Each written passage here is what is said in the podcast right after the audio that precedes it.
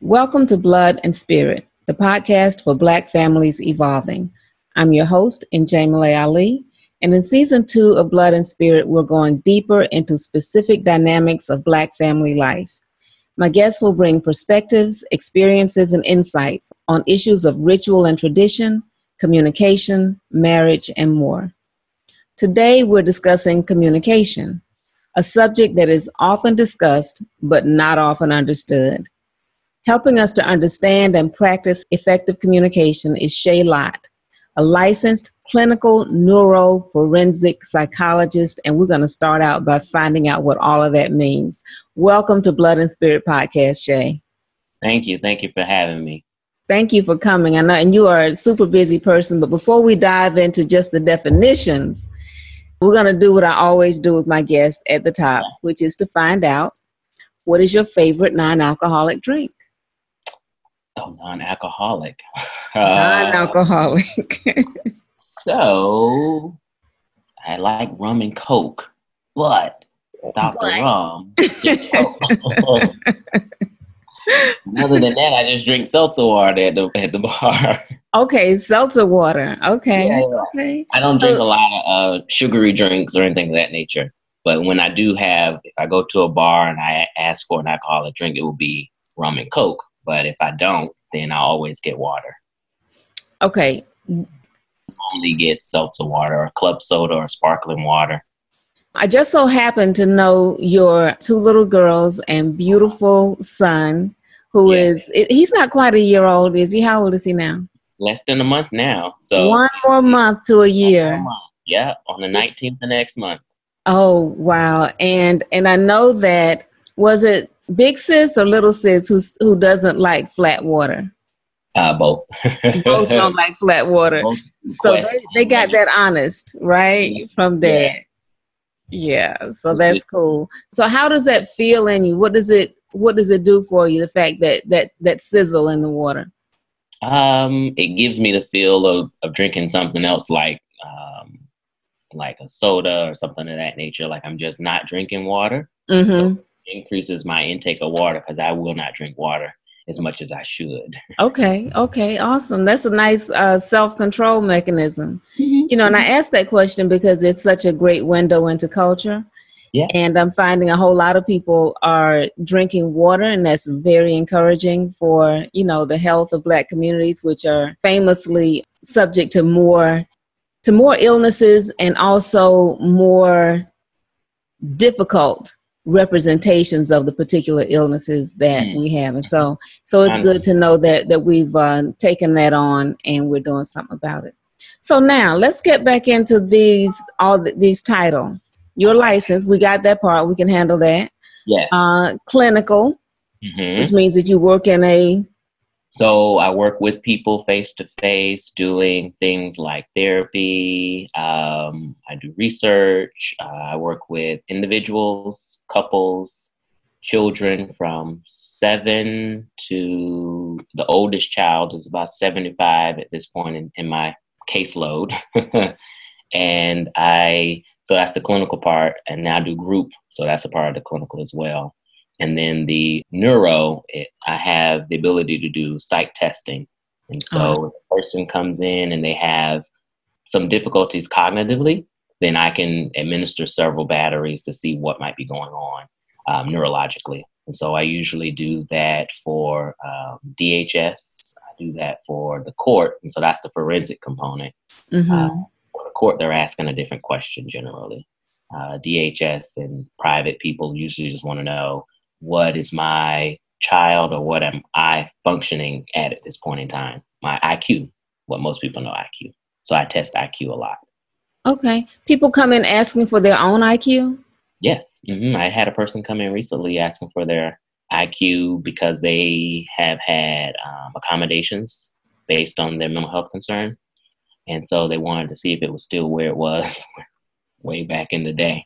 And so they were in the superior range, about 130 almost. Wow, wow. And what is that range? What are the what are the ranges So 100, yeah, 100 is average.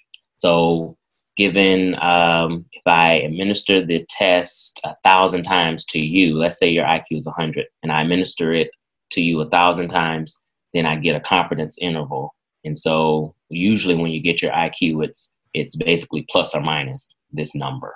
And so um, you can go as low as high 80s and still be in the, the low average range. you can go as high as 115 ish and be in the high average range. And then once you get out of that, you start going into superior uh, at about 125, 130. Okay. And no, you said that, pardon me? And it's linked to your age. So based on your age, the test tells us this is the kind of knowledge you should have accumulated over time. So, okay.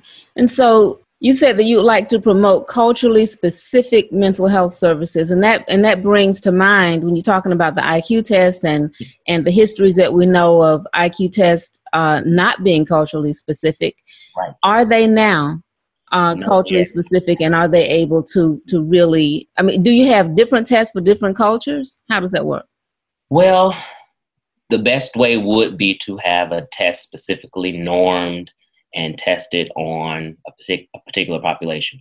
But that's usually cost prohibitive for most test providers. So what they do is they try and sample enough people from each culture to try and have at least a, a representative sample of the population. But we still find that most of the tests that we have in our repertoire are actually normed on Caucasians or white Americans or predominant population, at least power wise. And what we have to do is when we do the culturally specific, we look at the test through the lens of the person's cultural experience. So we don't over pathologize a symptom of the culture um, that the test is saying is significant. And so and that's the specific component. So that over pathologizing is something that happens because white test designers mm-hmm. decide that if it's not like them, then there's something wrong with it. Right, right. Right. So if it's it's far enough away from that baseline, then there's a problem. Okay, that's very interesting. I you know I hadn't thought about IQ tests in a very very long time, so it's good to have those those parameters to just to know, just to mm-hmm. know. So now at 35, yes. you've already earned your PhD in clinical psychology at Howard University after having attended in your undergrad years, you attended FAMU, Florida A&M University in Tallahassee. So, what does that feel like uh, to have a PhD? And I guess you you you kind of don't know because you, you live in your own experience. How exciting is it to to have that already out of your way, and you're ready to just go forward in your career? Uh, you already have that PhD, and you're just ready to go. How does that feel? Um, it feels great in hindsight, but when I was doing it, I was a little disappointed because I was actually behind my own timeline. Because oh wow, uh, before we started, I was kind of letting you know that I had when I went into undergrad, I had my mind made up that I was going to get my PhD because I had my mother had connected me with psychologists to interview before I went to undergrad. So I knew that that's the route I wanted to go. I didn't even consider med school at that point in time because I, I was sans medicine or medication at that point. I have a different opinion about that now that I've okay. worked in for a couple of years. Okay. And so um, I was fast tracking it. So I finished my first bachelor's in that first two years. And then I slowed down and said, okay, I should probably enjoy undergrad just a little bit more than what I have the last two years because I was loading it. I was 18, 20 credit hours a semester. Wow. So I slowed it down. I, I did only about 18 credits per semester and finished with a second degree in economics and then matriculated up.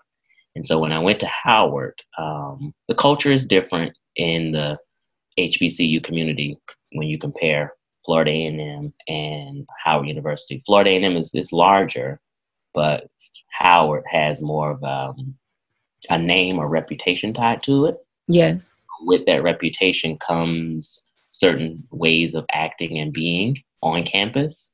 And so, as a graduate student, I didn't engage in much of the culture or much of the life of the university.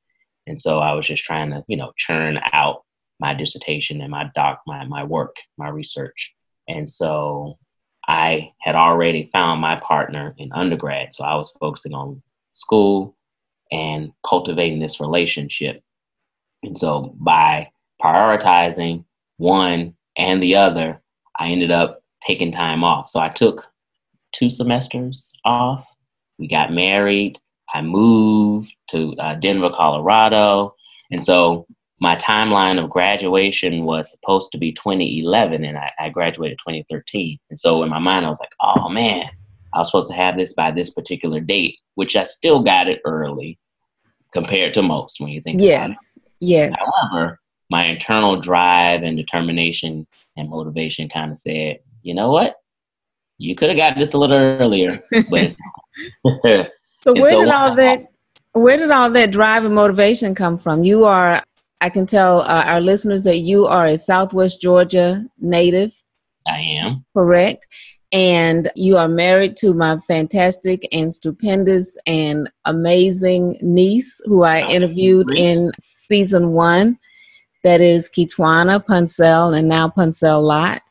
And your children are amazing, amazing examples of communication, of how you all have developed your communication um, with each other and with them. And all of that grew out of the soil of Southwest Georgia. So tell me about you can tell everybody where you're from and and what that was like, what what that community was like growing up in Southwest Georgia. Okay, okay. Um, so I was born and raised in Irwin County. So when you think about Albany, that's going to be east of Albany uh, through Tifton or Tift County. And it at one point in time in the history of Georgia, it used to be the largest county in the in in the state. Oh. Uh, it encompassed Tifton, it encompassed Ben Hill and Coffee County at one point in time. And so, highly agricultural, um, not much in regards to in industry mm-hmm. in that regard. Still highly gentrified, so there are still aspects of town that are considered to be white sides and still sides that are considered to be uh, predominantly black. And we still have separate cemeteries and all those kinds of things. Mm-hmm. While I was there, and still to this day. And so, because of that de facto segregation, so to speak, because it's post, you know, segregation at this point in time, um, integration, and I was raised predominantly by family, around family. Nothing, everyone that I knew was related to me either on my mother's side or my father's side. Mm-hmm. So I ended up not dating too many people in, in the city because everybody was related in some way, some shape, form, or fashion. so um, it was through that collective uh, or that communalism lens that I grew to know what it meant to be determined, what it meant to uh, strive for things that were difficult, and, you know, perseverance um, through my mother and my father, my grandmother, and my great grandfather because I was able to meet and talk with him. Mm, uh, awesome. Before he passed, and it and my great aunts and uncles, and so it was through them and listening to the struggle. So most of our history is oral, especially for um, African African Americans here in the U.S. And so I sat at the foot, listened. I am a big proponent of I don't actually have to experience what you experience to learn from what you experience. Yes. yes. So my not my great uncles, but my uncles are close in age to me. My youngest uncle is only seven years older than I am. And so I could see how the struggles that he may have experienced and then struggles of some of the other uncles and aunts in the family may have experienced. And then my brothers and sisters, there's uh, 10, almost 10 now of us, sibling wise. And so that's the way I learned. And so that's where my motivation was is that if it was a struggle for you and it was a, a genuine struggle, not I stood in my own way and right. I was because of that, but it was because of a systemic kind of concern or issue. Yes. That's how I was able to circumvent some of the pitfalls of matriculating through academia. So I found that making a network, leaning on that network, was quite beneficial, especially at Florida A&M University. awesome, awesome. The capacity to to learn, and as you said, from others' mistakes without having to do that same thing is pretty fabulous, and and creates really really solidifies their legacy mm-hmm. um, their story because you were able to actually build on that and not have to build through it and do the same thing again. That's correct. Correct. I'm I'm definitely not interested in reinventing the wheel. So, fast forward, now you're a professional psychologist mm-hmm. and you wanted to provide culturally specific mental health services. Mm-hmm. Beyond having an IQ test that fairly reflects the experiences of the person who's taken the test, mm-hmm. mm-hmm. what other culturally specific practices are important in psychology, in health, mental health? So, the conceptualization of the person as a whole is really big in Afrocentric psychology. And so, what we do is we incorporate family in the treatment process. Uh-huh. Um, oftentimes, when there's a person coming in with a mental health condition, we know that it's not only singularly impacting the person, but it's impacting them in every different role that they have. So, in the employment or career, in the parenting, being a child, being a sibling, and uh, being a spouse or a partner. And so we find that incorporating everyone, we find the research shows higher adherence to whatever the protocols might be, follow through with the medication if medication is warranted or needed at that point in time, and a higher development of rapport for the relationship in the therapeutic alliance. And then also ensuring that the patient feels heard and that the family members feel that their perspective is also valued. Because we always know that if I get your report of how things happen, then it'll always be in a certain lens. But if I get two people's report, then I have two perspectives, and then in the middle is where the truth might lie. Mm-hmm. And how do people generally come to the quest for mental health services? Is do they come generally on their own, you know, and then you involve the family, or does a family member come and say, uh, "Look, something's happening with," you know? That's actually a pretty good question because it depends on what system you're working in. So my system, so I work at a medical school, and we have a behavioral health outpatient clinic. So we serve everyone, but our primary aim is to focus on African Americans from basically not childhood, but early adolescence, late early childhood through what we would consider to be geriatric population. And so in the clinic, people can self refer. So if I have an issue at work, Portland being 11 to 12% black and having, well, actually it's 2 to 3% black, but in the incarceration population, it's about 13%. And so having that rough interaction with the system, people have been stripped of their loved ones because of overrepresentation in those systems. And so that creates a level of stress. And so that stress is like a trickle down effect. So it impacts my body, then it impacts my ability to show up at work, creates friction. We're talking about communication. So if I have these mental health symptoms, I'm not able to communicate them to the system because the system might pathologize them and create more difficulties for me. And so I seek mental health treatment because I'm having difficulties at work, not being able to process or work through the microaggressions that I'm experiencing. Or I'm having my mental health symptoms and it's impacting my family members, and my family members have been trying to engage me to get me to go to treatment, and it's been unsuccessful. And so, what they do is similar to an intervention show up as a collective. Everyone comes in, everyone talks about what's going on. If the patient is on board, and that kind of model, then it's a really good way to go through the treatment protocol. But if the patient's not on board, then it really can uh, set the treatment process back a little bit. It, it usually hinges on the relationship between the parties who are coming in. So if we've had a contentious relationship and you're trying to force me to go to therapy, I might not might not really be receptive to it. But if we've had a loving and caring relationship and I know that you can create a safe, intimate space for me, and we haven't been able to do that, but you're asking to go to therapy to create that space, then I'm more open and apt to doing that. Okay. So that's one way to get it. Those two ways to get in. And then the other way is through the system itself.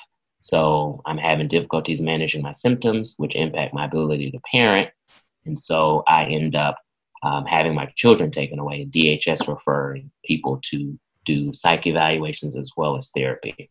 And then from the forensic arena, I don't do much therapy in the forensic arena. What I do there is uh, competency to stand trial, culturally specific and uh, responsive uh, psych evals, right to waive Miranda if people um, have some sort of health difficulty, mental health difficulty, and then just general functioning.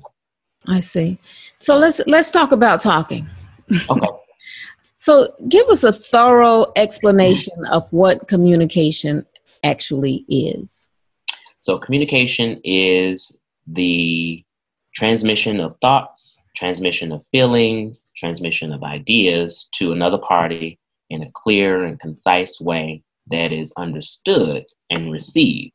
It doesn't necessarily have to be understood in the same way, because then that's how we get clear communication. If it's not understood in a clear way, then that's how we get uh, miscommunication. So we oftentimes have miscommunication because based on your upbringing, based on the things that have happened in your life since then until now, you look at everything that's being written, everything that's being said, everything that's being basically given to you through that experience, as do I. And so, what I do in therapy is I try and help people meet in a common ground. And so, what I usually do is revert to not the content of what's going on, but the um, emotion behind it. So, if you step on my toe, I'm in pain and I might feel frustration and anger. Um, but if you run over my toe with the car, I've never experienced that, neither have you, but I do know that you probably feel pain, you probably feel frustration and anger. So we can go to the emotional aspect of things and connect more as opposed to saying, well, you've never had your foot run over by a car. So I don't understand how you can understand how I feel. So, a lot of times, so you get a lot of that people not believing that the other person can actually relate to what they're feeling. This is true. This is true, especially when there's a gender dynamic. So uh-huh. I've given birth, and I can't say that I know the pain of birth because I've been in the room and I just can't fathom that pain. But I know what it feels like to have or not be able to to move, not be able to to do what you want to do, and those kinds of things, and be able to connect in that arena, but not necessarily the actual act of giving birth. So, how do you set up a system with with your folks mm-hmm. of effective and clear communication? So we have to talk about miscommunication first. So okay. talk about what is probably happening, and then work from that point moving forward. Um, and we also use a strength-based approach. So when we're looking at why communication oftentimes is derailed, we look at Gottman's G O T T M A N. It's it's the uh, four horsemen. And so we talk about criticism, contempt, defensiveness, and stonewalling. So these are the four things that, based on research, people do in relationships or in any relationship, actually, not just romantic relationships, when they feel that they're not being heard or the space is not intimate enough for them to be vulnerable and be truthful, transparent, and honest. And so we we start with reviewing those and seeing what are they, what do they look like, and then they get an exercise to identify them in their relationship so they can see what are our patterns and we get into these uh, grooves and we get into these dynamics and so we have to identify what our dynamic is because it's unique to us because we have this interaction. And then once we build a foundation of what the problem actually is then we can say okay when this happens it's best to take a five minute break. So if if i'm feeling overwhelmed because who, who cares what it's because? It's really when you're trying to get something accomplished with me, if I'm feeling overwhelmed with the situation, I should feel safe enough in our relationship to say, hey, this is a lot for me right now. Can we take a five minute break? And then in that five minutes, I, as a person who feels overwhelmed, should be doing something to soothe myself, like reading, taking a walk outside in the sun, or you know, stimulation, like uh, pressure points or something of that nature, if you're into that. And it will allow you to be in a better space to hear what the person has to say and not be defensive. So, talk about those four ho- horsemen, slow those down a little bit and explain what each one of those things are. So, you know, maybe we can recognize ourselves in it. Okay. So I do have some examples. I, I pulled them up for myself, so I wouldn't go too far astray because I, I can, okay. as a professor, I can do that. I can talk. um, so for criticism, so your partner is different than offering a critique. So when you're criticizing someone, it's not I'm critiquing them, but this is actually criticizing them and voicing a complaint. So when we complain, the example will be I'm scared when you were running late and didn't call me. I thought we had agreed that we would do that for each other. So that's just saying, hey, you didn't do what you said you're going to do. I felt, and this is how it impacted me. I'm not pointing as many fingers at you. But when you criticize someone, you never think about how your behavior is affecting other people. I don't believe you are that forgetful. You're just selfish. You never think of others. You never think of me. So it doesn't really talk about how it makes you feel like the first one when you talked mm-hmm. about complaint. Mm-hmm. So if we we so when I was talking earlier about the emotion, so when we become more emotionally intelligent, at least the research shows that when couples become more emotionally intelligent, the quality and the satisfaction of the relationship increases. So there's a negative relationship between a husband who's not emotionally intelligent and a wife's satisfaction in the relationship. Right, right. So, what so, is emotional intelligence? Just knowing how and what your emotions are and being able to communicate those. Mm-hmm. So, if I am feeling frustration, what does frustration look like and feel for me? If I'm feeling anger, what does anger look like and feel for me? And being able to communicate that clearly and say, I'm feeling, and then giving a word to it. Oftentimes we can ask someone, okay, tell me how you're feeling. And they'll go immediately to the cognitive portion of the brain and say, I I am they don't they don't give an emotion they give I'm disappointed or something of that nature, but not an emotional experience like I'm frustrated or I'm angry, those core emotions. So disappointment is not an emotion. No. So what will what is behind disappointment is sadness. Oh wow. That's pretty clarifying. I hadn't parsed that out quite like that. So what are some of the routine things that we deliver up in the name of emotion, in the name of feelings mm-hmm. that are really cognitive analysis of what's going on? We oftentimes will put it back on the other person. So in that example, you never think about me. So how do you feel? Well, I feel like you never think about me. Ah. Right. I feel like you um, only think about yourself. And so I, I think that you are uh, self-absorbed. You know, you give examples of what the person is doing. So you're describing behavior as opposed to talking about the emotion that the behavior has solicited or elicited in you.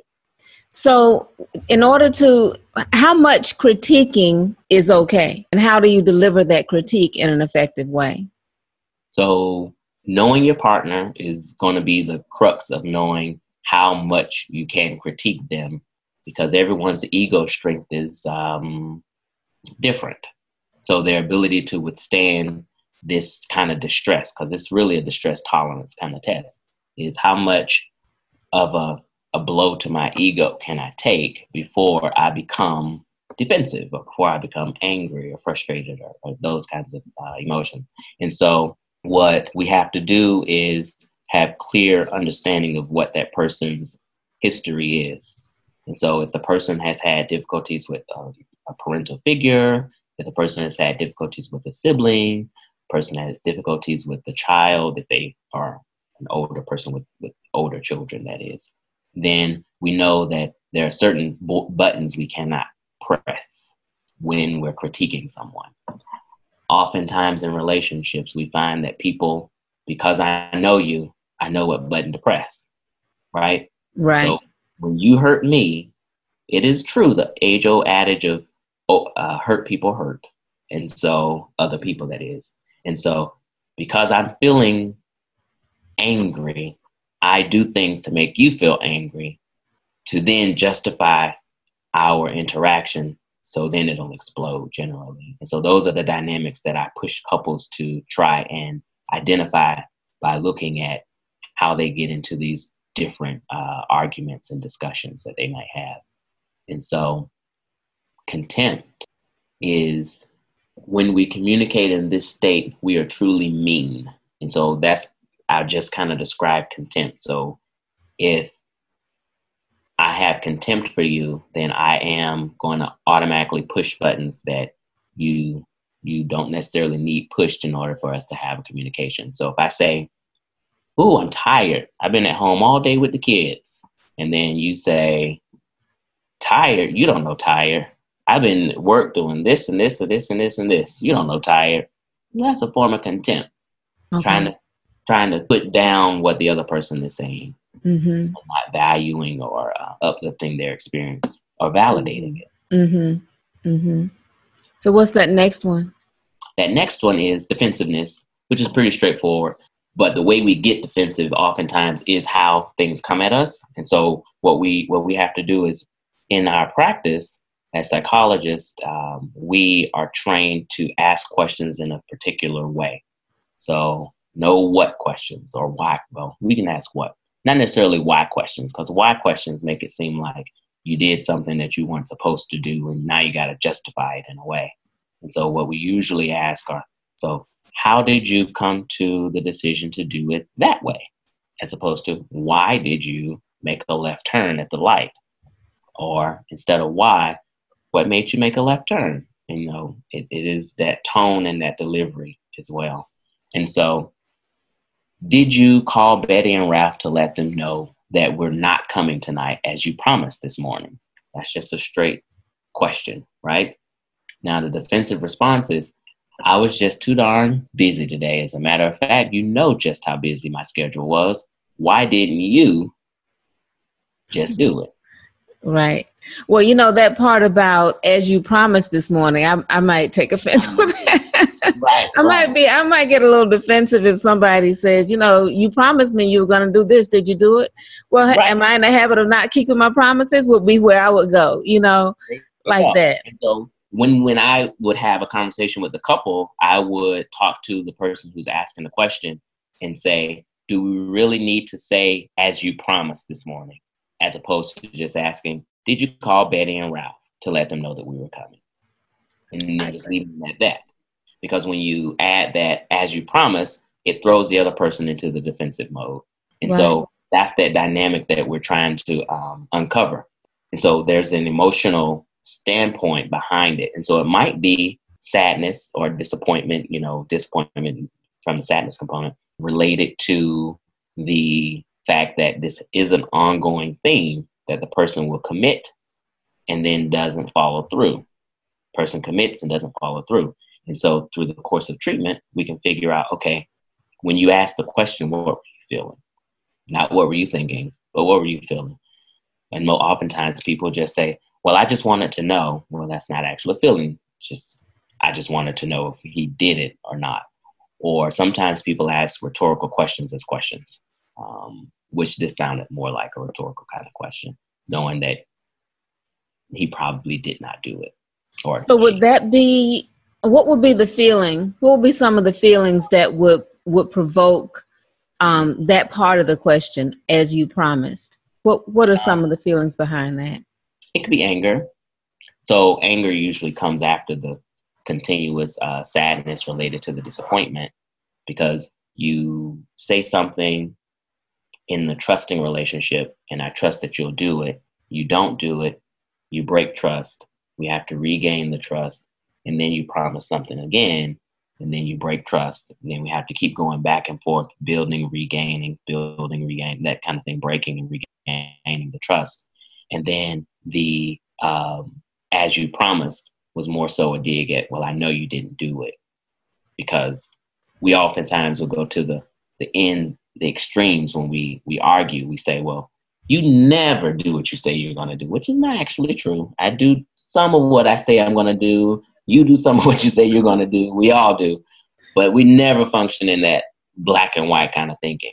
And yes. so if we if we have no mental health concerns, then that's usually how people uh, categorize people. But there are some mental health conditions where black and white thinking is actually a characterological thing component of it. I messed that word up, but that's the way it goes. And so in therapy, we have to make sure that we're not trying to rework a component of the mental health condition of one person and make sure that it's just that person and not the mental health concern. So it's kind of wearing multiple hats when you're in the room with a lot of different people in uh, couples therapy. Okay. And so uh, stonewalling is the last one, actually. And it usually is a response to contempt. So you are telling me that I'm not doing something, or you are basically angry or frustrated with me. And so what happens is the person will detach and withdraw, stop talking. Oh, this work that I'm doing is extremely important. So I'm going to focus on this instead of focusing on you. So basically, just shutting down and, mm-hmm. and pushing the person off, which doesn't bode well for communication because it usually drives the person to try and over communicate. And usually that just means I'm raising my voice, not necessarily improving on the quality of the communication. So, are there some two things? I'm, I have a lot that I want to ask right now. Okay. You mentioned intimacy. Yes. Earlier, and I'm interested to know what is the relationship between communication and intimacy? They go hand in hand. Without intimacy, you don't have um, clear communication in a relationship, romantic relationship. So, in a non romantic relationship, intimacy will look like trust. And so, those are kind of interchangeable when you're talking about a romantic relationship. You're really looking at that intimacy component. And then when you're looking at just a regular platonic kind of relationship, just friendships, you're looking at trust. And so in trust, then we can have clear communication and understanding because I trust that I can show up in the relationship and not feel like it's a problem or feel like you're shutting me down or not validating my feelings. And in the intimacy relationship or in a romantic relationship, when there is intimacy, I can, I feel that the space is safe and I can be my true self and I can show up and know that you won't shut me down. Okay. So intimacy in in any situation whether it's romantic relationship, mother, father, sister, brother, uh, work, whatever, is a kind of safety. There's always a, there's always safety in intimacy. Yes, and the higher the the safety factor, the higher the satisfaction. Uh huh. So how do people? Uh, how can we become more open to intimacy? You do a lot of work on self, because what happens is because not every relationship ends well or is a great relationship we have scars or we have residual long lasting impacts from that particular relationship or multiples of similar types and kinds. And so it's through those relationships that we present ourselves today. And so if I've always had a relationship where I've had difficulties with my partner, then I'll be more guarded when entering into a new relationship. And it may take the relationship a lot longer to reach that intimacy or that trust um, rung or phase, so to speak. And so once it gets there, it doesn't mean that it's the the end of of everything and we're just settling and kind of moving forward because we reached this pinnacle of success. It's still fragile because of past hurt and harm. I may be looking at your actions through that lens, like I mentioned earlier, and I may be projecting or reading into it something that's not there, which then will cause the other person to feel like they're not being valued, they're not being trusted for who they are and what they're bringing to the relationship. but if I do my own work, like I tell my patients, I've done my work, I've been in therapy, it was required in school. and so, based on that, I know where my triggers are, so to speak. Mm-hmm. So, in session with people, if I feel something, because I leave me at the door, then I can use that in the space to say, hey, are you feeling angry? Or that will make me feel angry. I usually say me um, because it takes the, the light off of them and then they can actually identify with it or they can say, well, well no, usually the, the way it'll go is if they say no, then they'll they'll give an emotion. No, it was more frustration or it was more uh, disappointment or it was more, you know, they, they just give some something along the spectrum and then it just keeps us moving forward. So I usually don't use me as a, uh, a rubric for it to be the gold standard, but just something to kind of keep the ball rolling. Mm-hmm. So when we're talking about how these relationships impact the present day, many people still are in the dark as to how relationships from the past impact their present. And oftentimes, I'm psychodynamic. And so that just means that I believe that many of our skewed directions in our lives or in our relationships actually stem from our interactions with our parent. And so if we had a father that presented in a particular way, a mother that presented in a particular way, a mother that was there, mother that wasn't, father that was or wasn't, and then the relationship they may have had with one another, it all it all of that impacts how we perceive our partner or our potential partner. We look for traits that are comfortable. And uh, many people think of comfort as in, oh, swaddle me, clothe me, hold me. But comfort is just familiarity. So I'm familiar with the person who's explosive. So I may enter into a, a relationship with that person because I feel like I know that behavior better, mm. as opposed to that happened to me and I'll never let it happen again. But we end up later in life realizing, oh, wait, this is actually my mother that I married or my father that I married. Mm-hmm. Mm-hmm. Wow. Okay. So are there rules for effective communication? Do you say rules? Mm-hmm. Oh, yes. So if we follow the uh, four guidelines to not doing the uh, contempt, the stonewalling, the criticism, and defensiveness, if we are able to just highlight those in our relationship, then what we do is we leave their room for continued growth. So, the best way to reduce these is to increase our positive interactions. So, spend time together in spaces that are pleasurable. Because oftentimes, and the research shows that if we have more pleasurable experiences, then I'm less likely to look at your behavior in a negative light and say that it's more situational. Maybe you are overwhelmed, maybe you're stressed, maybe someone cut you off before you came home, and now you're functioning in that state as opposed to it being related to me or a part of your character. We increase those pleasurable aspects of uh, the interaction, then in theory, it should decrease the uh, negative interactions that people have. And it is also, it works in the reverse. So if we have the, the ratio is five to one. So if you have five positives to one negative, you're good. But if you have five negatives to one positive, then more than likely you're going to be functioning in a negative appraisal kind of state. So you'll appraise a lot of these interactions as negative that really would be positive. Um, and so that's kind of what we do um, in, in couples therapy is I push people to be together as opposed to separating. Don't get me wrong, there are people that should not really be in a relationship together, but we start from a strengths based perspective, and then we might arrive at, okay, yeah, this is just not going to work. We're better off as friends moving forward through life, just communicating as opposed to being in union. Go ahead. And I do want to talk about that further mm-hmm. about when it's time to when it's time to go mm-hmm. or coming to a place where you realize it's time to go. And I also want to, I'm curious about how people got together in the first place. Mm-hmm. Mm-hmm. And mm-hmm. then, because they had to communicate on some level in order to establish a what they call a relationship. And yes. then, you know, so where where did the communication stop, mm-hmm. and or or morph into something that is, you know, that becomes unpleasant and untenable for both of them. Mm-hmm, mm-hmm. So that's actually along the therapeutic connection that we're making. And so I, it's a technique that we use that will give the narrative of the relationship.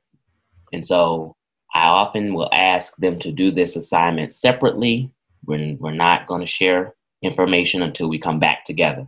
So in your silos, I have you do your perspective as to how did we get together, what were the high points, and what kind of um, sealed the deal for you.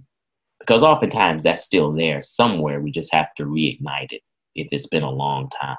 And so when we uh, do it that way, we can see where the stories mesh up and where the stories are dissimilar and try and figure out is it due to what was going on at the point in time or if it's due to just recollection errors. Oftentimes it is due to recollection errors as opposed to what's going on at the time.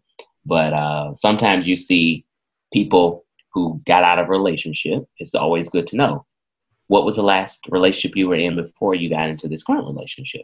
Was it five years, 10 years, five months, 10 months, or 10 days? I've seen it, you know, pretty quick, or no time at all because you were double dipping, so to speak. And so finding out how people got into the relationship is a really great uh, point to, to highlight because oftentimes we, we get into relationships looking for something that we potentially didn't get in our previous relationship, or something that we didn't get in my theoretical perspective from our parent, or something we got from them from one or the other that we want in the relationship. So we want, and oftentimes people will look for the kind of love that a parent would give you. I hear often, more often than I, I care to mention, in therapy, where patients are like, you should love me the way that my mother loved me. And I say, no, no, no, no, no, no, no, no, no. That's not, that's not this relationship. And so trying to figure out and create that narrative really is a good starting point for a lot of people because uh, if it started out dysfunctional, then it's going to continue to function in that way. But if it at least started out in a, a, a clear, communicative kind of way, then it gives us a way to kind of go back and say, okay, let's revisit this. What made it work then? And that's a strength based approach that we'll use. You used it back then, it worked. Let's try and use it now. We're just in a different context, contextually, what's going on, and see if it'll work in that way. Awesome. Awesome. So, you know, it, it seems rather obvious as I get ready to ask this question, but I, I, am feeling like that maybe there's a little bit more behind the veil than it than I might think. Mm-hmm. How do you know when you're communicating well? Oftentimes, the person on the other end will uh, not necessarily repeat what you say, but they they may rephrase it in a way, and it will allow you to say, "Oh yeah, that's exactly what I'm saying." And you kind of nod your head like you're affirming what I'm saying. Mm-hmm. Our body language. So in therapy, I I know the body postures to have to communicate listening and attending. And so those are the things that you're looking for in in a partner actually. So in those early stages of the relationship when we're sitting down at the table i feel like we're at the table now actually. When we're sitting down at the table looking at one another and having a conversation mm-hmm. if i see you and you appear to be looking at my face and you're you're smiling and you are nodding in affirmation and you might mimic some of my body movements, my posture, those kinds of things, the inflection in my voice. And then when we talk about romantic relationships, our proximity to one another, post our interaction, maybe we walk and we walk close, maybe not holding hands, but we just feel that uh, connection, then that's clear communication. Awesome, awesome. And you know, people are often caught by surprise in relationship. You you think you're communicating well. I thought you understood what I said, you know, kind of thing. And finally, you get to a part where you find out that they, that you really you're not communicating with you. They really do not know you. Mm-hmm. They really do not know what you said, what you meant, how you feel, and how you mm-hmm. are as a person. So what are some of the right questions to ask early on in a relationship so that so that you can help the other person to know you and you can get to know the other person well? Gotcha. So i often have people over communicate uh-huh. so because we function in this realm of assumptions. I assume that you're listening because you are giving me those signs right but in early relationships, you can, I think that it's reasonable, and many people will say, if I ask you, so how do you feel about what I said? And then if the person gives you a feeling or they give you some sort of description about what you said and it seems to be off, then that gives you an indication that the person may not have been listening. And then what you can do is you can rephrase it, put it in different terms or whatever to try and communicate it in a different way to see if they will get it or I ask people to uh, to to ask others. So, what is it that you think I said? Especially if it, we're trying to get on the same page. So, you tell me based on what I just said what it is you think I said, and then if they give it back to you, not just parroting, because I I can parrot easily. I can do this. Yeah, A B C D. And that doesn't mean that I'm attending fully to what's going on. And so being able to give it back to you and then actually giving you some understanding of what it is that you're saying, then that means that they're actually uh, receiving what you're saying. And also ensuring that they uh, aren't getting too much information at one time. So ah. some people like to give 50 million points in one sitting. Hmm. The rule of thumb is three. Okay. Three and then take a break.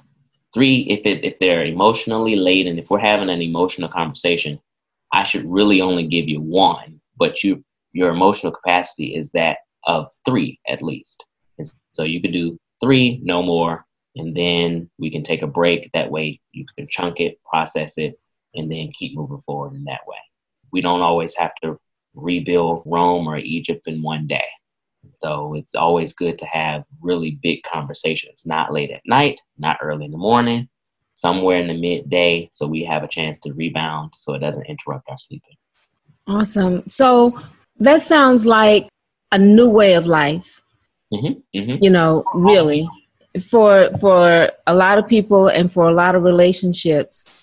So, is there is there outside of the therapeutic environment? Mm-hmm. Is there communications training mm. for people that's available? So when I said Gottman, G O T T M A N, there's actually an institute that talks a lot about communication. Um, Gottman, he's one of the pioneers in relationships and how relationships go wrong or awry and how to bring them back on board. And so that's one resource that I oftentimes will go to for therapy and then I also do that when I'm training my uh, MDs and, and PhD students in how to work with people and how to work in their own relationship. Um, because oftentimes uh, providers are, are, are very hard patients and difficult patients. Why is that? Because I know a lot. And I say me, and then I'll say the patients that I have who are providers know a lot, and so they they're bringing a lot into the room, and it clouds their ability to connect with the with the other therapist, with the person in the role of a therapist, with the person in the role of the therapist, and with the person in the role of their their spouse or partner. That's something. Yeah, I, de- I definitely want to revisit that particular issue of being a professional mm-hmm. uh, who who deals with communication, who deals with deals in therapeutic environments mm-hmm. and just being just being in a relationship you know how does that work? But I'll, I'll, later. Another thing that i'm concerned about is getting into ruts where mm-hmm. we think we're communicating and we are communicating to some degree but we're but we're only going an inch deep in something that is actually you know about a mile deep. Gotcha. so how do we deal know that we're only dealing on the surface. I mean, if if you're the person who's not communicating, you know that there's more there, then you know that that's what you're doing. Mm-hmm. The other person may not know that. Mm-hmm. So, how do you make sure that you're getting to the roots of matters and communicating deeply on on particular issues? Well, you'll often find that the issue continues to resurface, but in a different package. Ah. So that lets you know that there's more to it than what meets the eye. And so if we if we always have issues surrounding getting together, preparing to leave, we argue. Let's say we always argue right before we leave to go on vacation. So is it that we don't want to go on vacation? or is it that there's this tension and discomfort with change? Uh. And so that's really the only thing that's constant in life is that change will happen. And I always tell my patients that.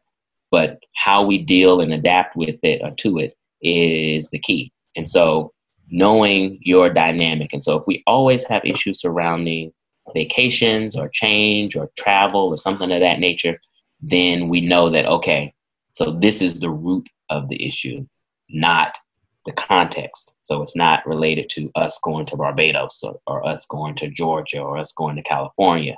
So it's not that you don't want to go see my parents. right. It's, the, it's just the act of putting all this stuff together. It's overwhelming potentially. Uh, trying to get all these ducks in a row can can be time consuming, and so it's all of that potentially. And so that knowing that will help the relationship dynamic. And so really, it's more so specific to the relationship in general. Trying to figure out why why doesn't the person show up? Is it because um, of intimacy issues, right? So it feels like every time we want to be intimate, you have something else you want to do, and so this is the the the friction in the relationship. And so trying to figure out, okay, is it is it related to some physical health condition, which it could be, right? Or if it's related to a um, work related, so stress from work, or if it's related to uh, desire, because that's that's actually there for a lot of couples. and so, if we feel that the issue keeps resurfacing, then that's when the person who is not the person who's sharing should come to the person and say, "Hey, I feel that," and I always tell people talking feeling words because people tend to hear you better that way and not pointing fingers. So mm-hmm. I feel when we don't do or we don't engage, it makes me feel this way or something like that.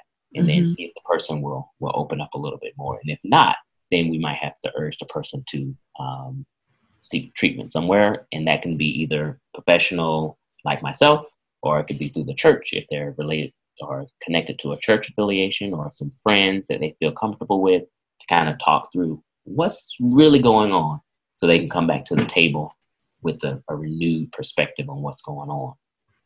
You mentioned the the importance of the network, how your your family network, you know, kind of set you up to be able to create effective networks in your school. Mm-hmm. And as you went through your career and so forth, is that what you see more of? Uh, what the research shows that people who are well connected, who know how to utilize their networks well, tend to also have longer lasting and more satisfying relationship? Yes. So in the business world, we call it networks, and in the therapeutic world, we call it social support. Ah. So the more social support you have, the more likely it is that you may not engage in mental health treatment because mm-hmm. you have these places and these people, these entities in your life who can help buffer you from the distress. So if I'm having a stressful day at work, I can come home and my wife can be that buffer for me. Or if I'm having a stressful day at work, my friends from college, I can call and talk to them, or having a stressful day at work, I can talk to maybe a colleague from work if it's a shared experience kind of thing, or a parent or um, a brother, sibling, someone like that. How or, can you get folks who are resistant to therapy, social support, networking, you know, mm-hmm. that may be just just really wanting to just be alone? Gotcha.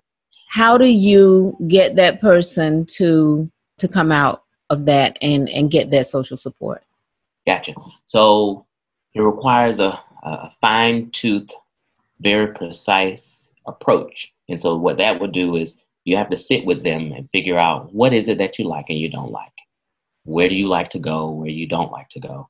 And then urge them to engage in those activities, but having maybe one person, because it could be related to. So if the person doesn't like to be in crowds or a large group, then going out to these big events might not be beneficial. But if they like to uh, paint or do some sort of art or something of that nature, then maybe we could do um, like a, a, painting event where it's just two people, me and the other person. Um, if if I had a therapeutic private practice, those are the kinds of things that I would I could do with patients, just a one on one. We just do art therapy, so to speak. We talk not actually at each other, but in the same vicinity, and we just talk together about what's going on. And that can be therapeutic. Just coloring is therapeutic for a lot of people. So, in a nutshell, just trying to figure out what the person likes and then going from that strengths based approach and kind of pulling out something because they'll have more buy-in. If they like it already, then they'll have more buy-in to participate. And then you can slowly get them to buy into things that they may not participate in on a regular basis. But you you usually, if the person's more insular, to get them to be more extrovert, so to speak, then you have to put a lot of things in place to ensure that the outcome when they do something new is going to be positive. Because if it's not, then it'll reinforce a lot of negative thoughts potentially about doing something new, mm-hmm. shut them down to doing something new in the future. Now we've we've spoken a lot about romantic relationships and how you come to that relationship, how you initiate it, and how your communication is going in the beginning, and how you keep that going, and you know, sort of, if you're having issues, remember how things were at the beginning, so that you can perhaps re-establish the strengths that were there in the beginning. So, how do we apply those principles to parental, you know, mother, ch- mother, daughter, mother, child, father, child? uh, sibling, mm-hmm. other family relationships. How do we apply those principles in those arenas? Gotcha. So they'll be similar because what we'll have to do is make sure that we're not responding to that sibling or that uh, parent or that child in a way that is, or responding to them because they remind us of someone else. Ah. So that's usually why we have friction in relationships with our close family members because we have a lot of shared personality traits, characteristics, behaviors, mannerisms, all that stuff. And it, if it's not on a conscious level that you remind me of my grandmother, then it's on an unconscious level. And if we didn't have a good relationship, then I might be more in a negative appraisal state because of what I've experienced with my grandmother, right? So whenever you come to me, and it could be in a positive way, I may be responding to you into in a negative way because I'm responding to my grandmother and not to you. And so what we have to do is we have to slow it down and the person that that means that the person then has to do work and figure out okay how do i process what happened or how the relationship was with that particular person the other person to ensure that i don't have spillover so the analogy I often will use with patients, individual patients, is that things happen with us in relationships with other people. And what we do is we put it in a barge container, one of those shipping ones, and we push mm. it off into the ocean. And it's good for a long time. But what happens to metal and salt water, right? It rusts. And what happens then is that whatever's on the inside, it could be oil, it could be whatever, will slowly sleep, seep out. It's not just going to come gushing out. So it'll slowly seep out. So we start having these small disagreements with people, and then they start building and building and building and building because over time, what's inside of that shipping container is now starting to come out in a steady stream. Mm. We didn't actually process, we didn't deal with it, we didn't secure it in a way. And so that's why we we have to do a lot of the work on our own in that those arenas to make sure we're not responding in negative ways because of us. And then mm-hmm. once you do that, you can say, okay, this is you. Well, I wouldn't say that because that actually kind of make people more defensive. But you, in, in your mind, it gives you more power because many of our relationships boil down to power and control. Mm. If I have more power and control in my relationships, then I'm less likely to be anxious. I'm less likely to be depressed less likely to be frustrated because I know I can make moves and moves will happen. And so that's locus of control. So if my locus of control is close, then I have more power. If my locus of control is external, then it feels like the world is doing things to me. Things are happening to me outside of my control. And so then I start feeling these symptoms of mental health conditions and having more discord and stuff like that. So you want to want to um, make sure in your relationships that everyone has a sense of power and control in the relationship that they are being heard that their suggestions will be taken and that sort of thing yes yes yes yes yes and because a relationship should be bi-directional so if you need something and the relationship is one that's set up to provide that, then you should be able to get it. But if you feel that the relationship is one sided, what we have to do is we have to go back to what is the relationship? Mm-hmm. What is our expectation of this person? So, what is my expectation of a sister? So, usually I just start with what's your definition of a sister? And that's usually what people will give you. Well, this is what a sister should do, should do, should do, shouldn't do, shouldn't do, and that kind of thing. Or a brother, blah, blah, blah, that kind of thing. And so, when we boil it down to these definitions, we really see what are we expecting of people and then if, if the expectation is um, a reasonable one or realistic or an unrealistic expectation so if it's unrealistic then we're setting the person up for failure and we're setting ourselves up for disappointment which then will be conflict in a way or mm-hmm. might not be much conflict because you might end up retreating going to different sides and not talking to each other for years but mm that that does happen as well. And so having these ideas that if we are in a dysfunctional relationship with someone, it doesn't mean that it's a lost cause. It means that what we may need to do is come back to the drawing table, and it's never too late to redefine the parameters of the relationship. What is it that I'm expecting from you?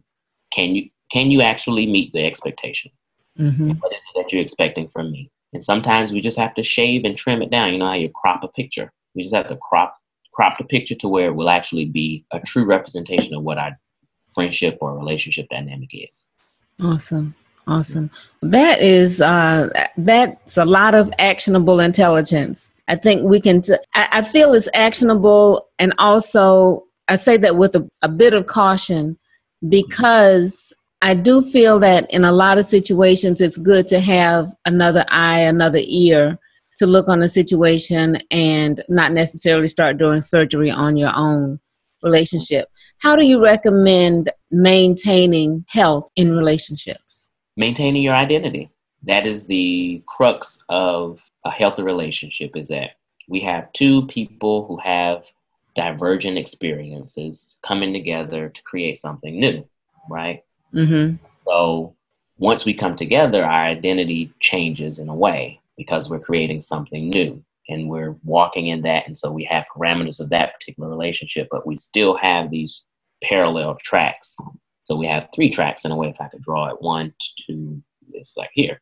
And so knowing that together, yes, we have these shared ideals and beliefs and perspectives and goals and motivations and blah, blah, blah, those kinds of things going up. But I do know that there are things that the the person who you're in a relationship with or the person that you're trying to build something with they have because it's just the way they are and it's their identity and if it's a safe relationship then that will show up oftentimes we're told that we have these two different tracks that we should merge together and then there's no parallel tracks going along so mm. we are one well i won't say the holy trinity but there are three of us in a relationship. It's our relationship, it's me, right. and it's her or you, whoever mm-hmm. else the other mm-hmm. person is.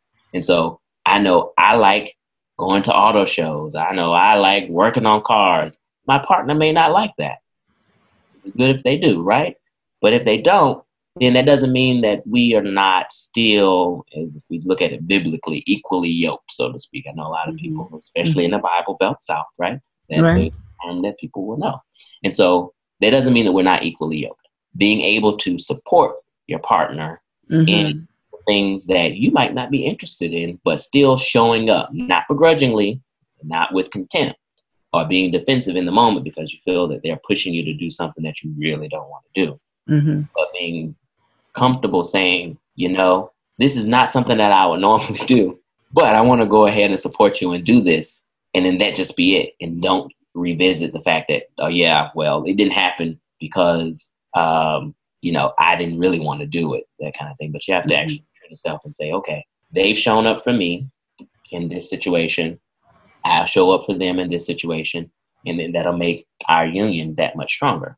And so that's really how the healthy relationship should go.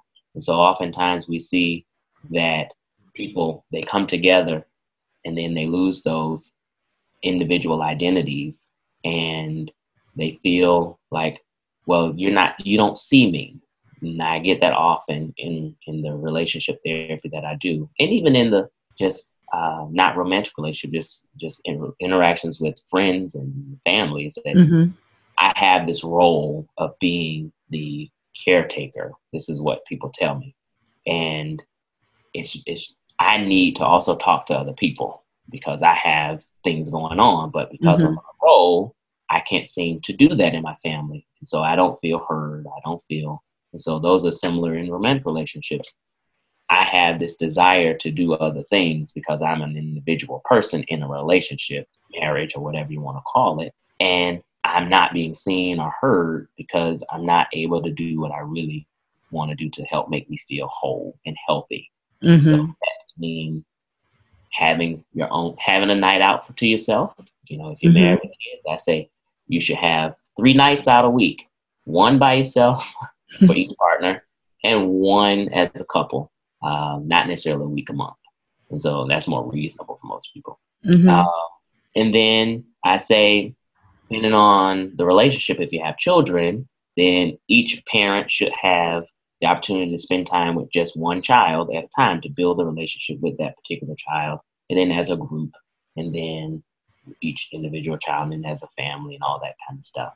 Mm-hmm. so, what it does is it allows you and the child or you and the, the spouse to to understand and stay in relationship with one another and say, okay, this is the relationship I have with this particular parent. And it's founded on our interaction, not something that a, a, a, party I went to and we all went together and that kind of thing. And so that's what really creates a healthy relationship. Okay. So in order to get there, you have to have healthy communication because people start to feel resentful if you seem to be spending more time with this person versus this person. So I usually tell people get a calendar, put it on the wall. Monday, every third Monday, I take off work or I leave early, pick up the babies early, you know, do something of that nature and spend time with just one or them or all three of them or four of them or something like that. That's and, great. Uh, yeah. So so to some degree you do have to kind of formalize, create a tool, mm-hmm. a model that you can use like a calendar, something as simple as a calendar, but oftentimes calendars don't yeah. get kept. Mm-hmm. It's a simple thing, and sometimes it may feel like it's uh, too much of a formality, but those formalities can really be beneficial. This is true, and and um, I say that to a lot of my patients is that when we're starting out, we're going to be going all the way back to the beginning. And so that may mean that we will be overly strict on what we're going to do. So that means stringent. So we're going to actually put things on the calendar and we're going to schedule date night. We're going to schedule our intimate night. Um, we're going to schedule this and schedule that and schedule this. And so what we're doing is we're building it into your hectic schedule to where it actually now will become a routine. And then later it can become spontaneity, which is what a lot of people look for. You know, hey, ask me to go out on a date when it's not on the calendar or something like that. Mm-hmm, mm-hmm. But uh, but they they get benefit from it, even though it's scheduled. At least that's the, the um, feedback I've gotten. Right. Yeah. And and I can really see that and the, the way of communicating, you know, which is why I was asking about training because this is this is new for for a lot of folks. You a lot of times you know i can just as you were talking i could just see myself just reacting in the moment in a situation. And then when you do when that happens then the other person reacts in the moment. In those situations it's usually critical. It's it's usually one of the four horsemen that shows up you know and uh, is either critical or con what's that condemnation? Contempt. Contemptuous defensive or just stonewalling. You know what? Forget about it. You know, kind of thing. And yeah. so it's so that's great. So those are great tools that we can use in our everyday lives and I can see I can see how they can really make a difference. So I put on hold talking about what it's like for you as a professional mm-hmm. bringing bringing your professional thoughts, ideas, uh, knowledge and everything into a, a personal relationship so that it doesn't become like a script. Gotcha. You know, it doesn't start to feel scripted. Mm-hmm. Mm-hmm. How does that work for you? And and and I and again, I'm I'm bearing witness to the fact that that you are my nephew by marriage, Mm-hmm. And your from this side of looking at your marriage, it's very wholesome, very compassionate. You know, I see lots of compassion and I see incredible communication. And it it appears to be very, very natural and not, you know, not a whole not a script, but also very effective. So how how have you been able to marry your professional and personal knowledge and ways of being? For a lot of people who go on to get advanced degrees, they don't oftentimes find their partner prior to getting their degree. Uh huh. So, for me, I do believe, or for us, I believe that having had the partner prior to and working the relationship through the ups and downs of the academic trials and tribulations has actually solidified the communication and the and the bond that's there, uh, as opposed to I graduated, she's graduated, now we're trying to come together and pull like truly pull these two professional arenas together. Because what what really happens for us is that we have a life, and then professionals now trying to come and, and mix into that. So uh-huh. life isn't really it's immovable because you know we got babies and all that kind of stuff. So there are areas where we're not going to give, and there are areas where we're like, okay, we can give here. And so for me, what I do is um, I try and position myself where if uh, there needs to be a change in schedule or change in routine, then my schedule will allow me to do that.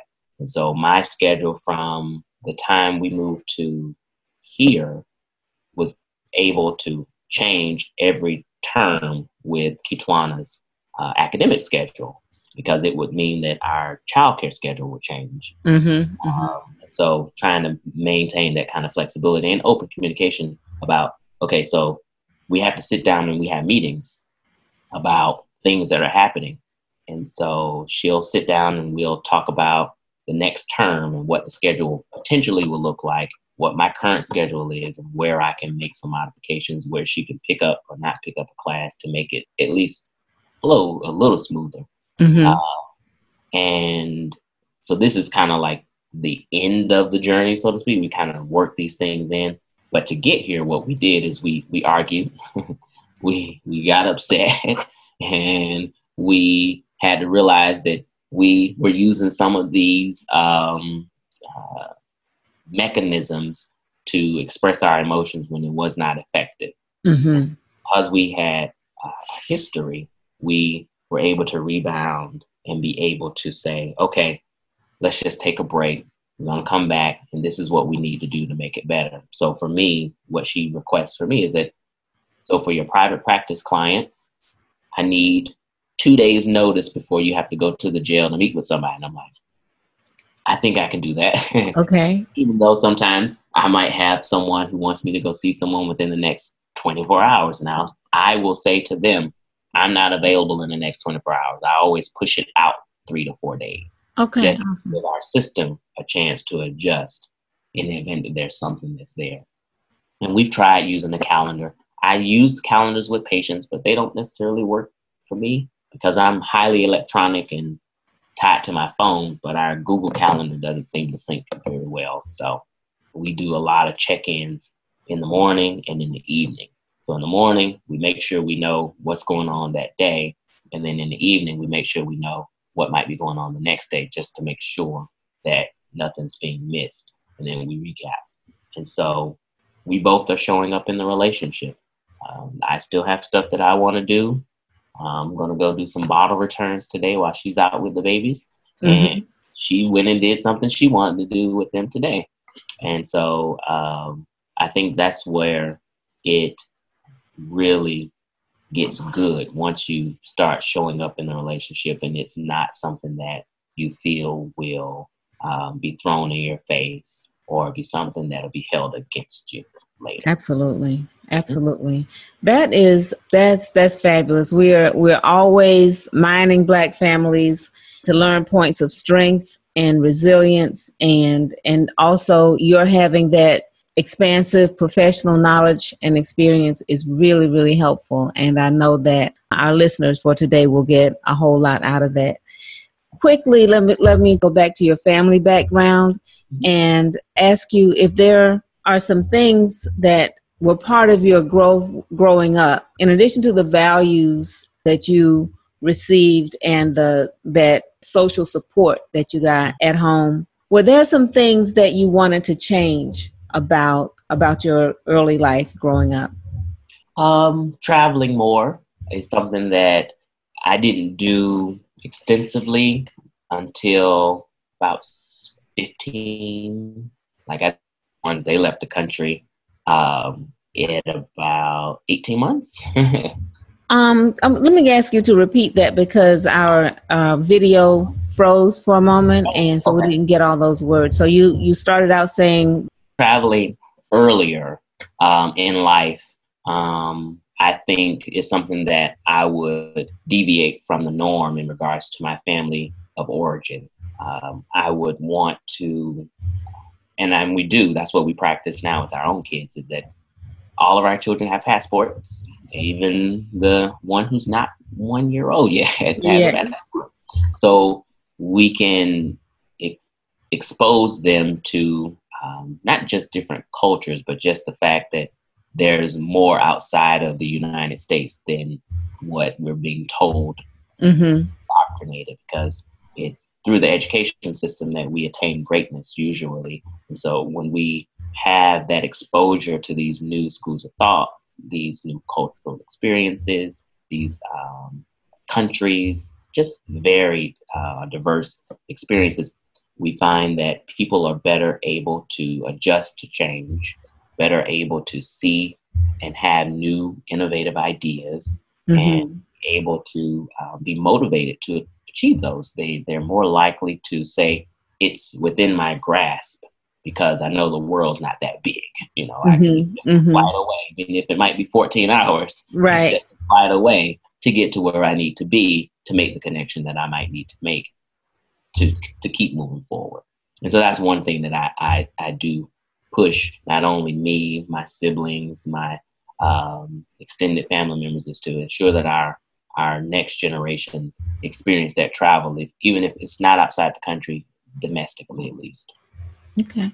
And so for now, what are some of the, you know, that travel is one thing that you wanted, and you are reinstituting uh, what you grew up with in terms of uh, social support and good communication.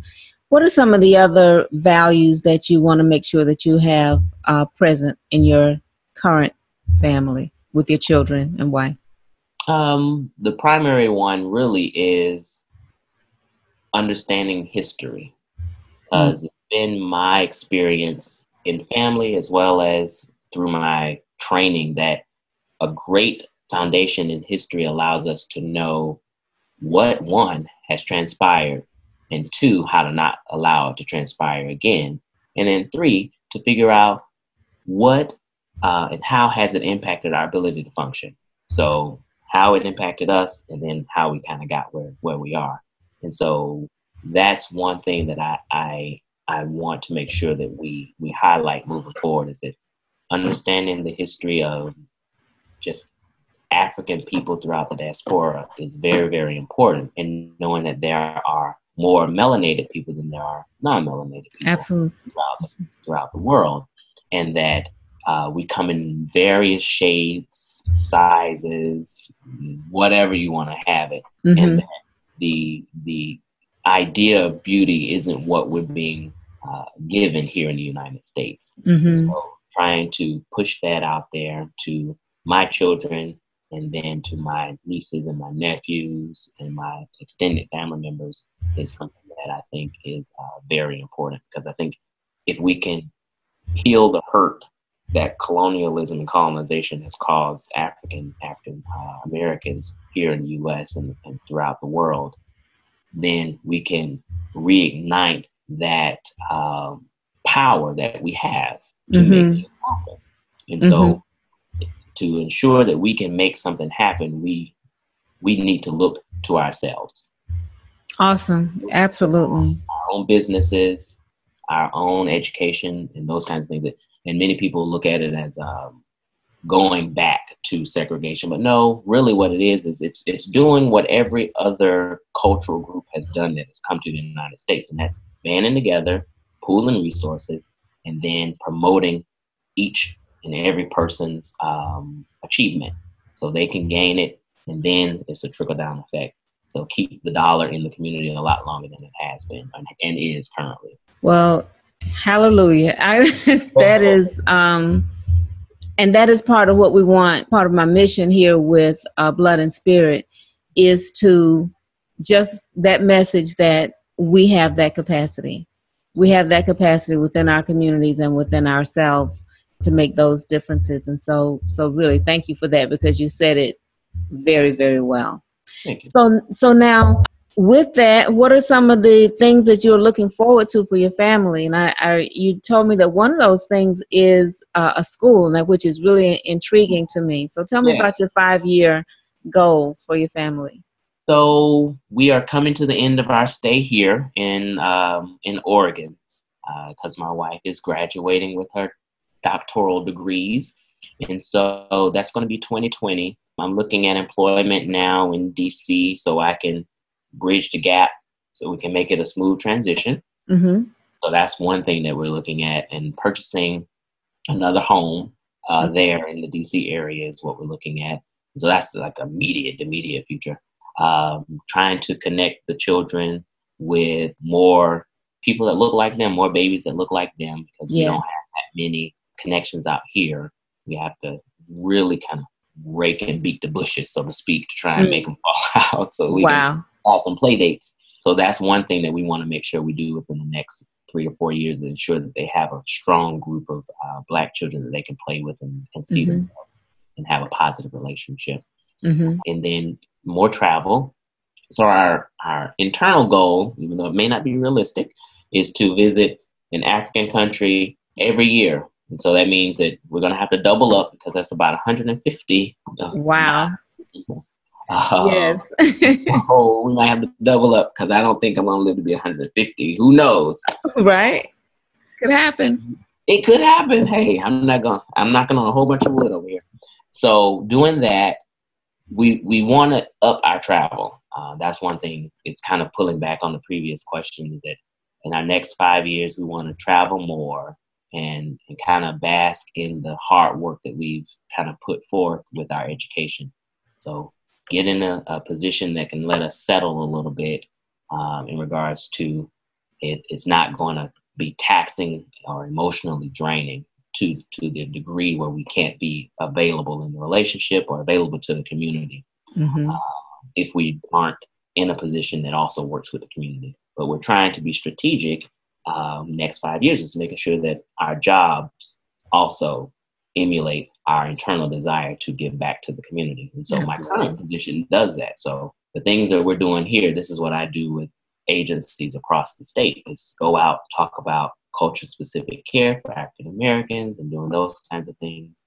And that's been a running theme throughout my entire career, as well as Kiwanis. And so we want to continue to build on that, culminating in creating a school of Afrocentric thought similar to the Sakkara Youth Institute that's in Tallahassee, Florida.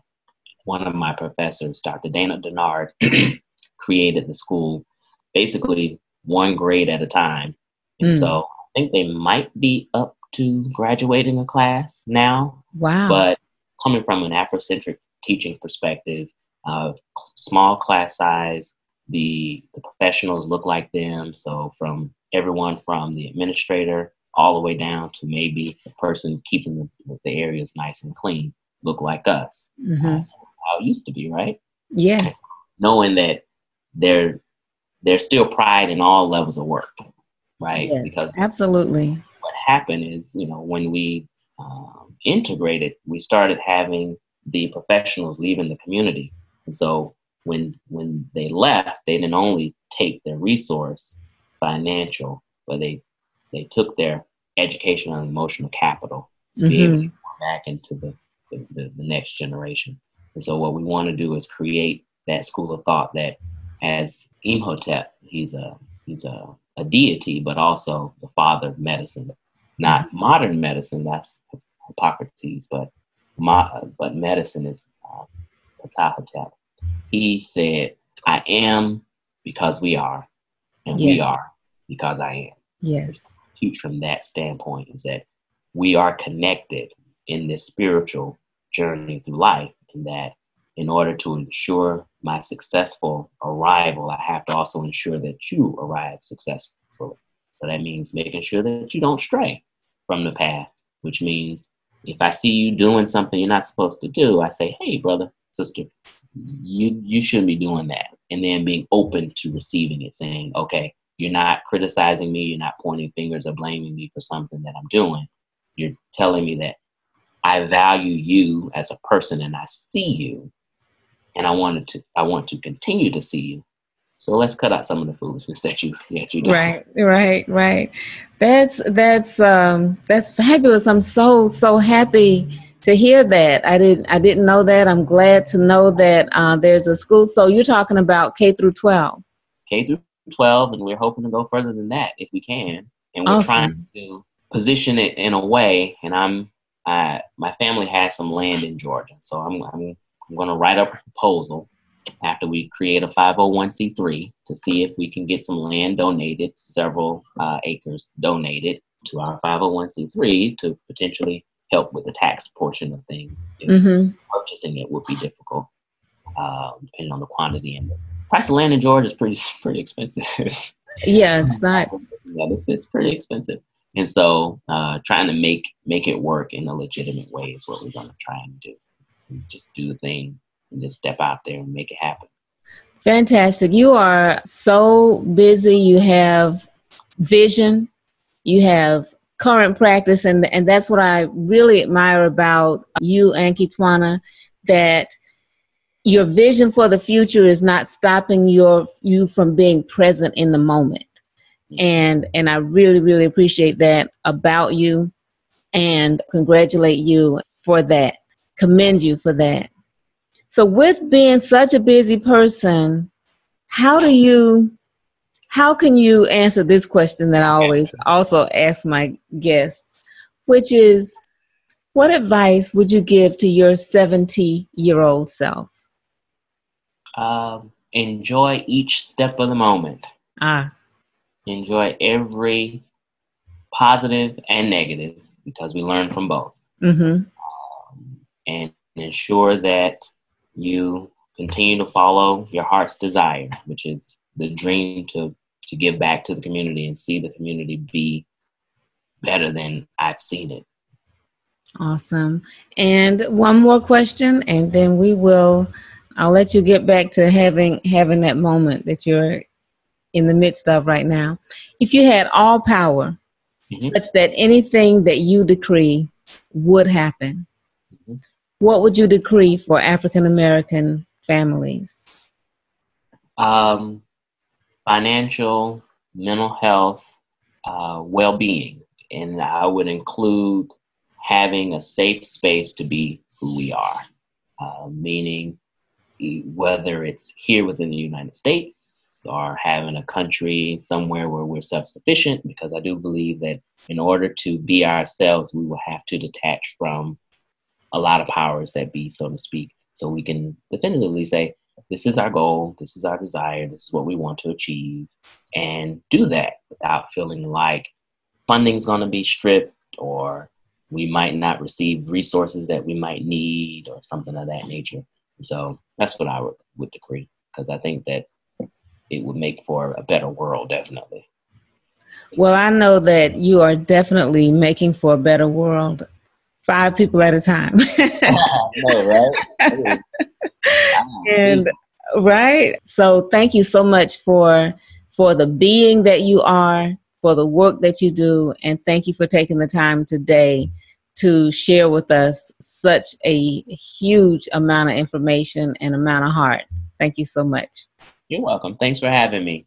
No problem. And that is it for this edition of Blood and Spirit. That's what it's about. Y'all have a great day.